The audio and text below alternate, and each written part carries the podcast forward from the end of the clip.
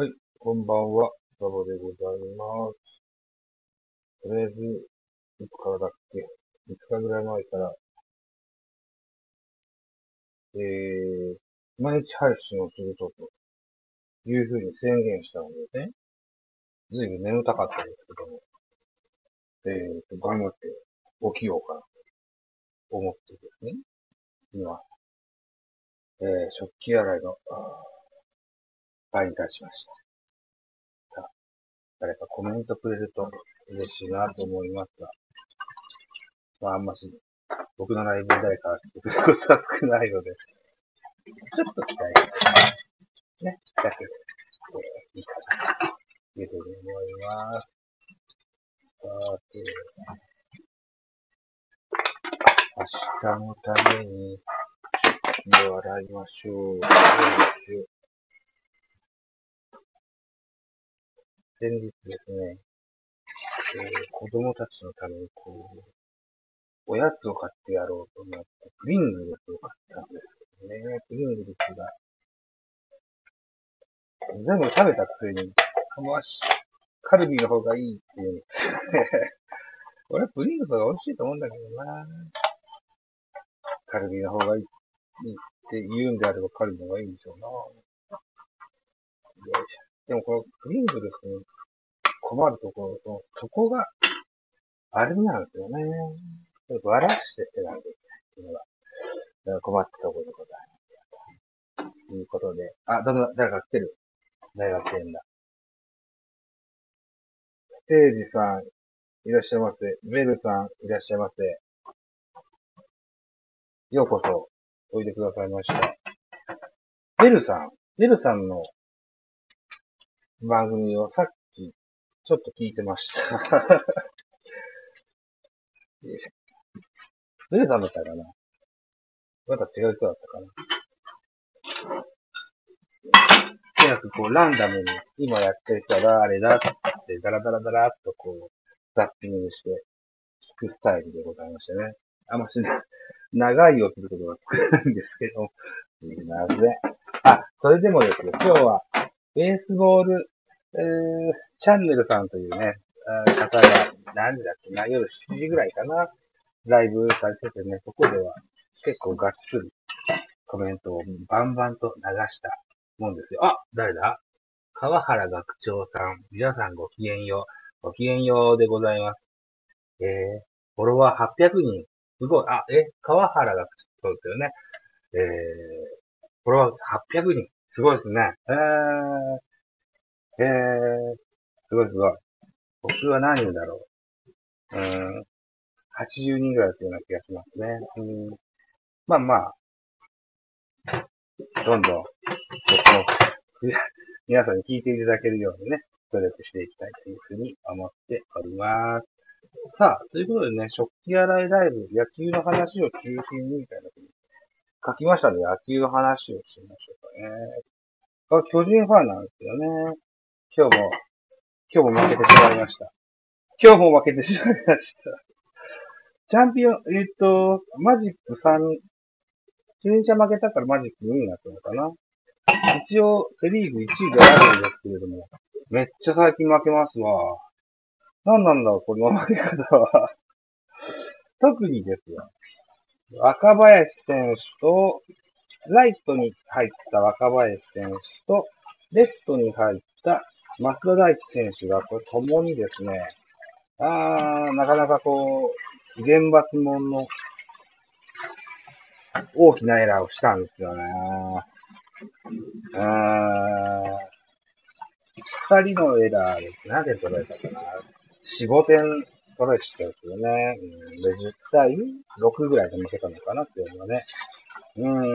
あれはいただけない。プロ野球の最近の定説で言いますとね、ショートを守れる選手は、キャッチャー、ピッチャー以外はどこでも守れるぞ、みたいなね。そんな定説があったりするんですけども、ね。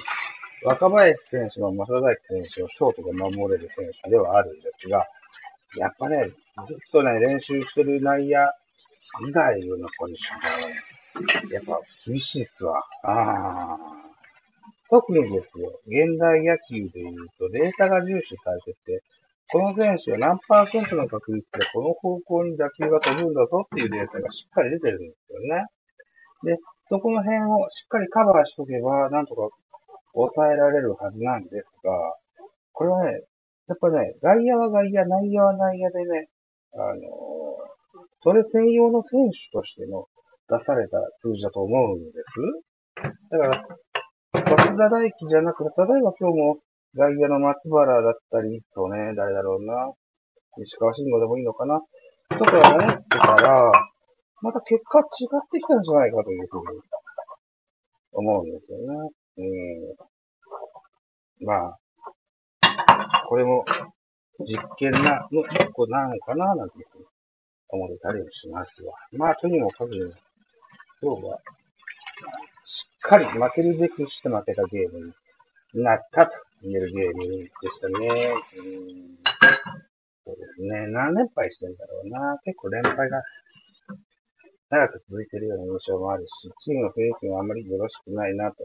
いた中で坂本勇人は相変わらず絶好調で、そうですね。今日も何安打かしたんだよな。残り一桁に入ってきました。2000本安打。ね、30代で2000本安打っていう、31歳での2000本安打っていうのは、どうですか？あんま聞いたことないぐらいのハイペースだと思うんですよ。ね、彼が、プロ入り2年目19歳の時に神宮球場で8番のセカンドで、先発出場したんです。で、そのゲームで、確か雨だったんですけどね、芝で足を捉えた当時のショートのスタメン選手だった井岡選手がね、股間を痛めたのかな。それで、ショートの、メインポジションがショートの坂本勇人が、そのゲームの、で、ショートに入ってからずっと、ショートのレギュラーの区間で、だからもう若くして、19歳の頃からレギュラーとしてね、ショートで活躍してございます。最初は守備もバッティングも点々でしたけれどね、2年目からは3割取るようになりましたしね、独特のこう、インコースの強さっていうのがありましてね、この辺をしっかり発揮しまして、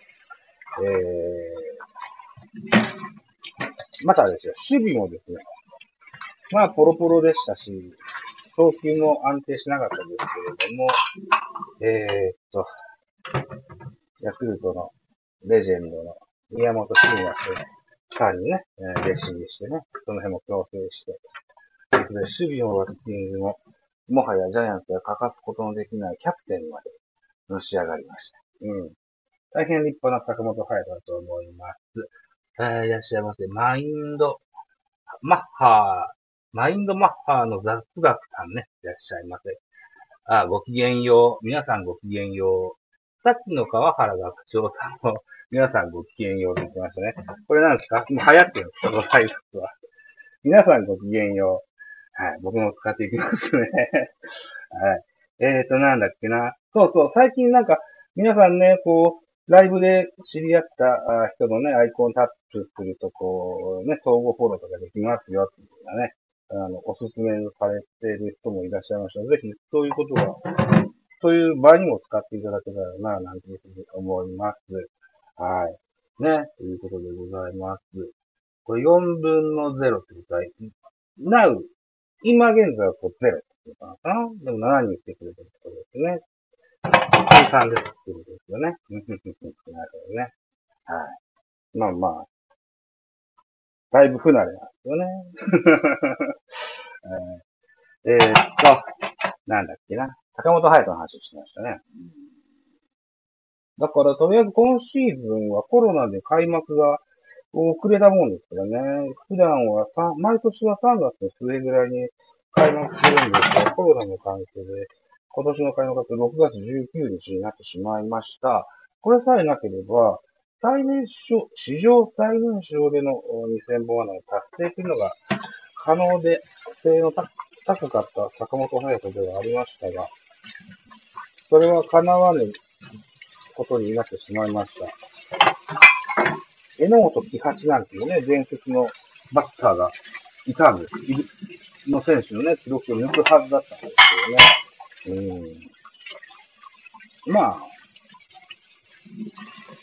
コロナ、どう言えばいい？疫病？流行り病？まあ、そんなことなんだよね。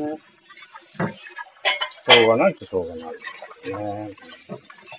さあ、携帯の電池が残り 50% を切ってきましたが、この程度の洗い物であれば、電池が持つはずなんだ。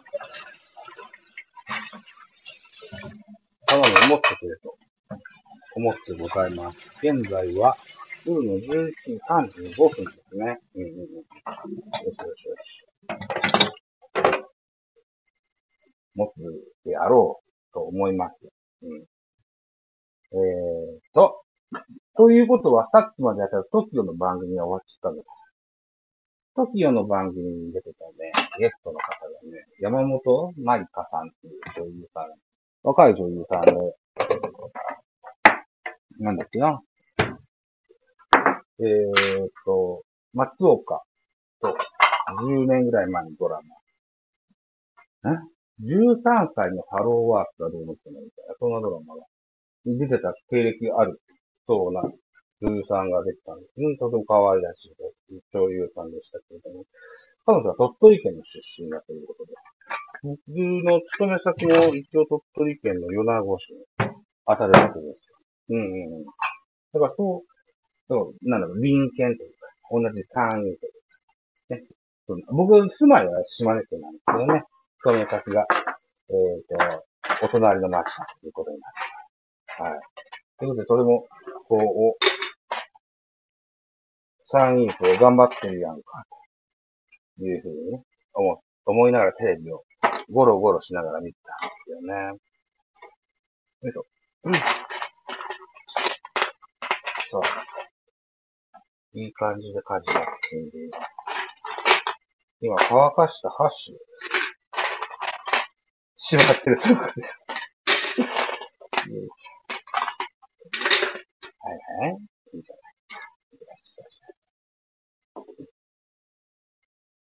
い。さあ、まだ続いてんのか。TOKIO の番組。山本舞香さん、おっしゃられる。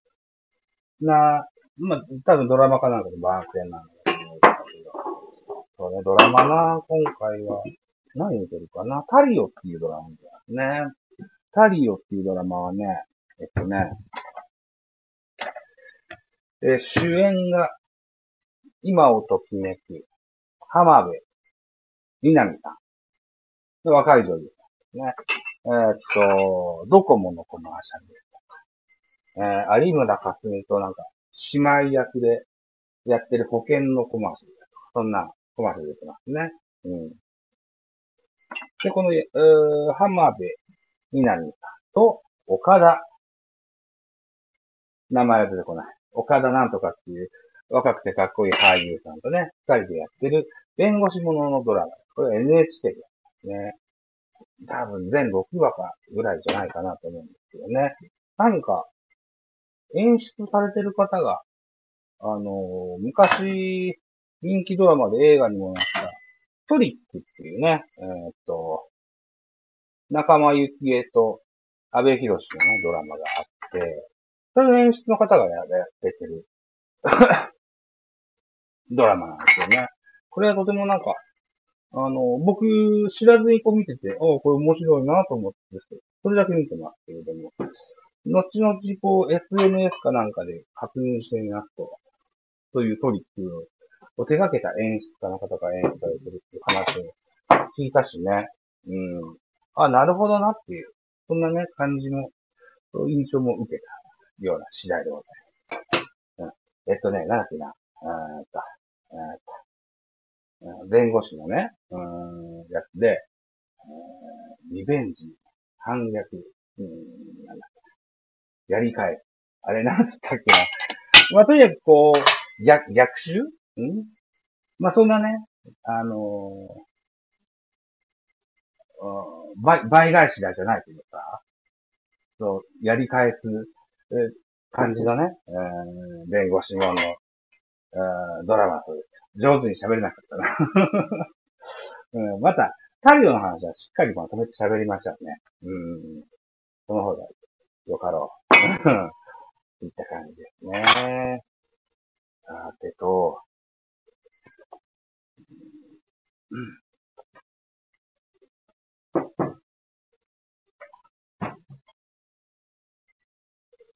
他何喋ろうかな。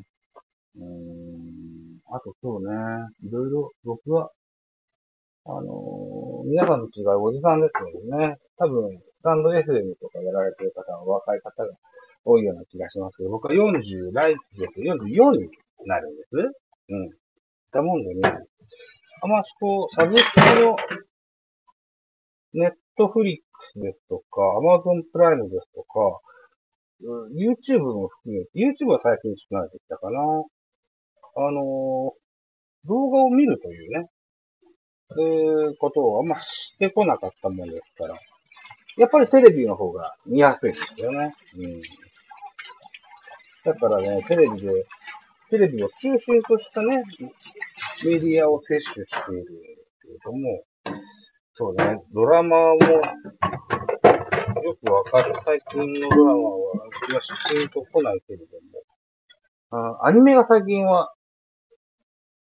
30超えてからね、アニメにハマりましてね、それ以前は全然見てこなかったですけどね、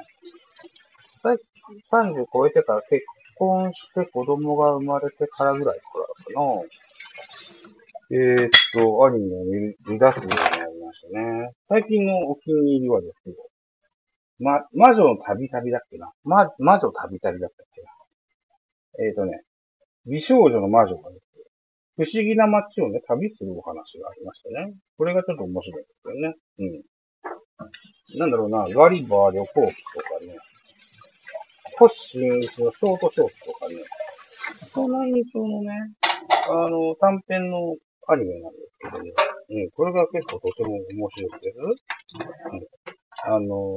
魔法使いの話ですのでね、ファンタジーですよ。うん。それでもね、可愛い話もあれば、おどろおどろしい話もあって、うん。なかなか楽しい。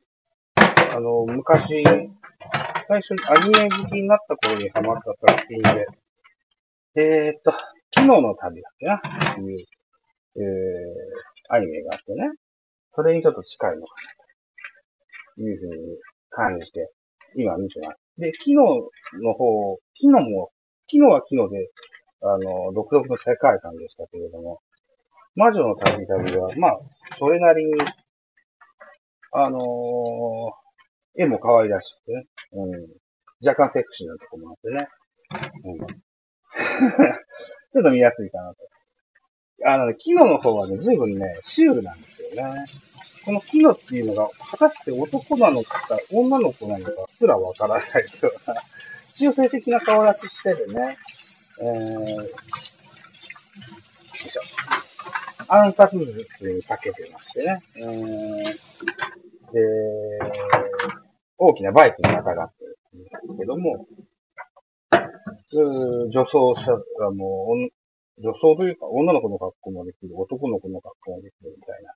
そんな中性的な主人公がメインのキャラクターのお話でした。今でも多分 DVD 屋さんとかに行けばレンタルできる作品じゃなかろうかなというふうに思っています。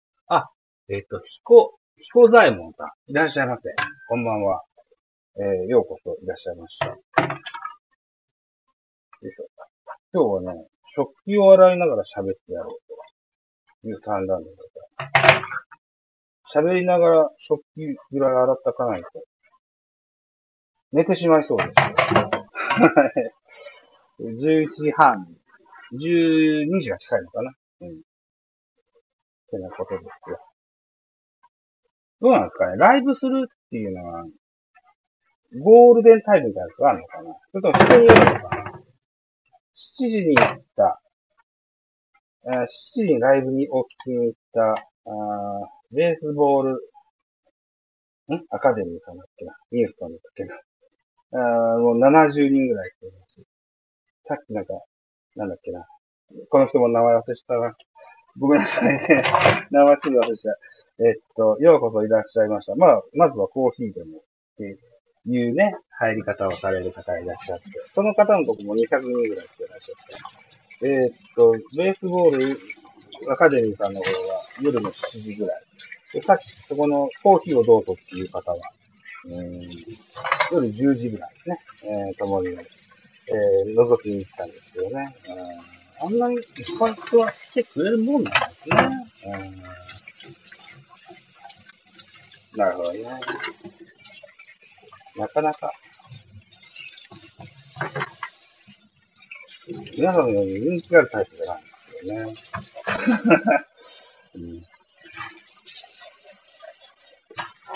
どうなんですかね。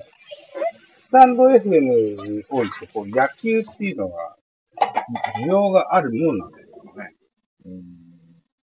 こう、ぐるりを見渡すと、こう、何人か、それ、野球特化型の番組をされている方も、何名かはいらっしゃいますが、ぜひ彼らとお友達になりたいなとは思うんですけ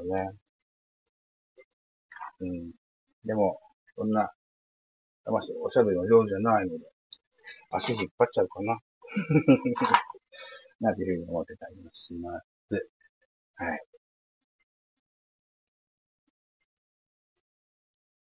TOKIO の番組がニュースになったかな。よいしょ。さっきはね、報道ステーションの方でこう、静岡商業の選手がね、ドラフトを指名をされたんですけども、お父さんが監督さんされてるのかなということで、記者会見の時にこうね、抱き合ってね、恩返しの始まりだみたいなね、そんなニュースをね、見てるところだったんですよね。そうなぁ。そう、ドラフトはね、この間の月曜日になりましてね、ジャイアンツは育成の方でも12名と過去最多の指名をしたそうですけれども、育成ドラフト3位、果たしませんというのはね、早速プロ入り拒否を表明してましてね、育成では入りませんよというふうに言われてしまってございます。まあね、ってね、の契約になりますとね、契約金もないしね、年齢も低いしね。その代わり、こう、それを拒否して大学に行けば、さらに自分の価値が、高まる可能性がありますよね。野球の技術が上達したりとかね。さらにこう、いい評価になって、高い順位で、指名されると、その契約金にドーンと大きなお金が入りますよ。いった感じですよね。育成拒否して別の球団に入団したのが、阪神の陽川選手が確かそうでしたよね。東京農大から東農大オホーツクに進学して、確かいらっしゃるのかな。現在楽天で活躍している福井優也選手の高校の時、ジャイアンツが指名したけど、それを拒否して大学に進学して、広島カープのドラフト1位に入団してね、あの年は、斎藤佑樹、それから大石拓也、なんていうね、大学の丹波ガラスなんて言われた選手でしたね。丹波ガラスと言われた選手たちのキーパー、丹波ガラスが一人ですわ。この福井選手もね、でも、大石選手、一番こう、ドラフトで競合があった、一番評価の高かった大石選手はすでに引退しております。で、斎藤佑樹が、同じにハンカチ王子と斎藤佑樹が、右肘の手術をするのかなっていう報道が本日出てましたね。30の超えるの、そんな実績もないしな、そんな選手だし、肘だか肩だかにメス入れて、復帰後も活躍できるかどうかって微妙だしな。なかなかしんどいプロ野球人生ですね、最近の選手もね。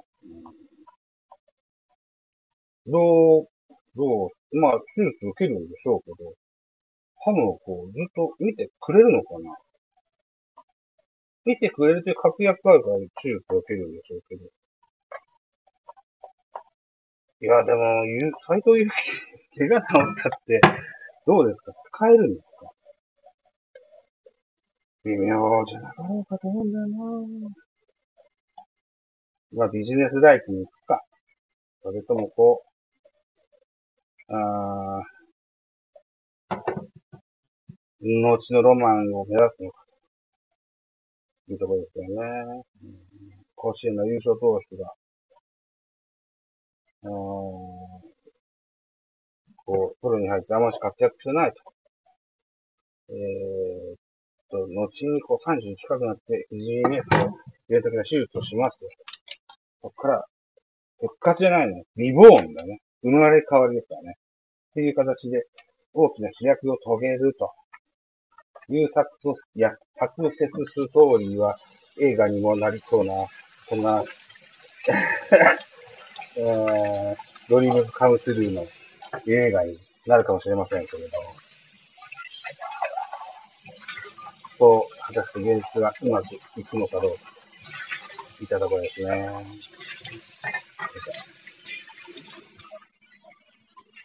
ライブって多分ね、結構長いこといけるんでしょうけど、今20分だから。うん。ラジオトークと違って、こう、時間か、この縛りがないで、どこで止めていいかもわからないな。まあ、とりあえず食器が全部なくなったらおしまいにしようかな。皆さんは、今宵のディナーは何だったでしょうか？我が家は、かみさん先のカレーなどでしたね。昨日ね、迷ったんですよね。昨日は僕は作ったんですけど、ご飯ね。昨日のディナーは、ベーコンとしめじと、ツナのバター醤油、パスタだったんですけども、この時期こう、鍋の季節ですのでね、鍋の味の素がいっぱい置いてあるわけですよ。スーパーにね、袋に入ったスープがね。そこの中にね、ココイチのね、カレー鍋の素があって、カレー鍋もいいなと思って、しっかりこう、悩んだ末、パスタにしたんです。っていう話をかみさんにしたら、今日はカレー鍋になってしまいました。土曜日カレー食べてもいいな。うちのかみさんも関係ないのかな。昨日何食べた、今日何食べたっていうのは、あんま関係ない。そうですね。お菓子がね、ね。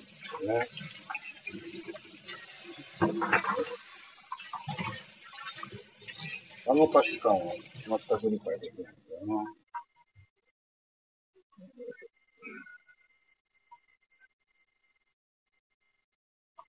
まあ、人それぞ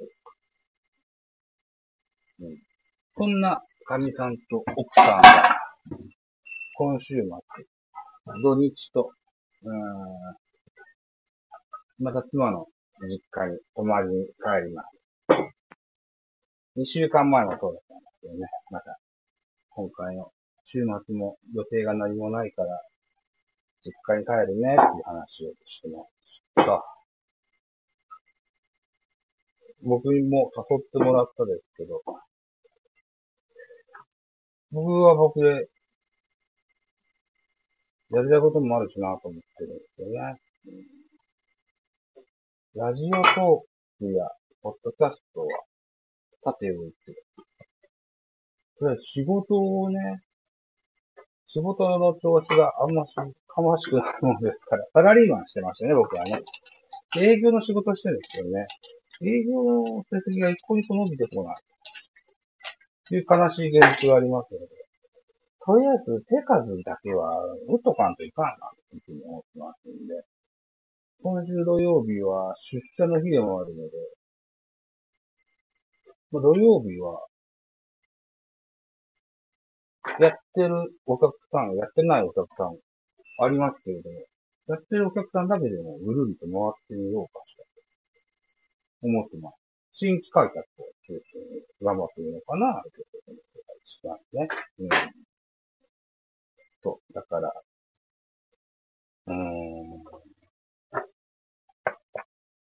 そういった業種なんだ。僕のやってる仕事は、あまりこう、相手のお客さんを選ばずに、どんなジャンルの業種でも、お手伝いできる。そんなお仕事をしておりますのでね。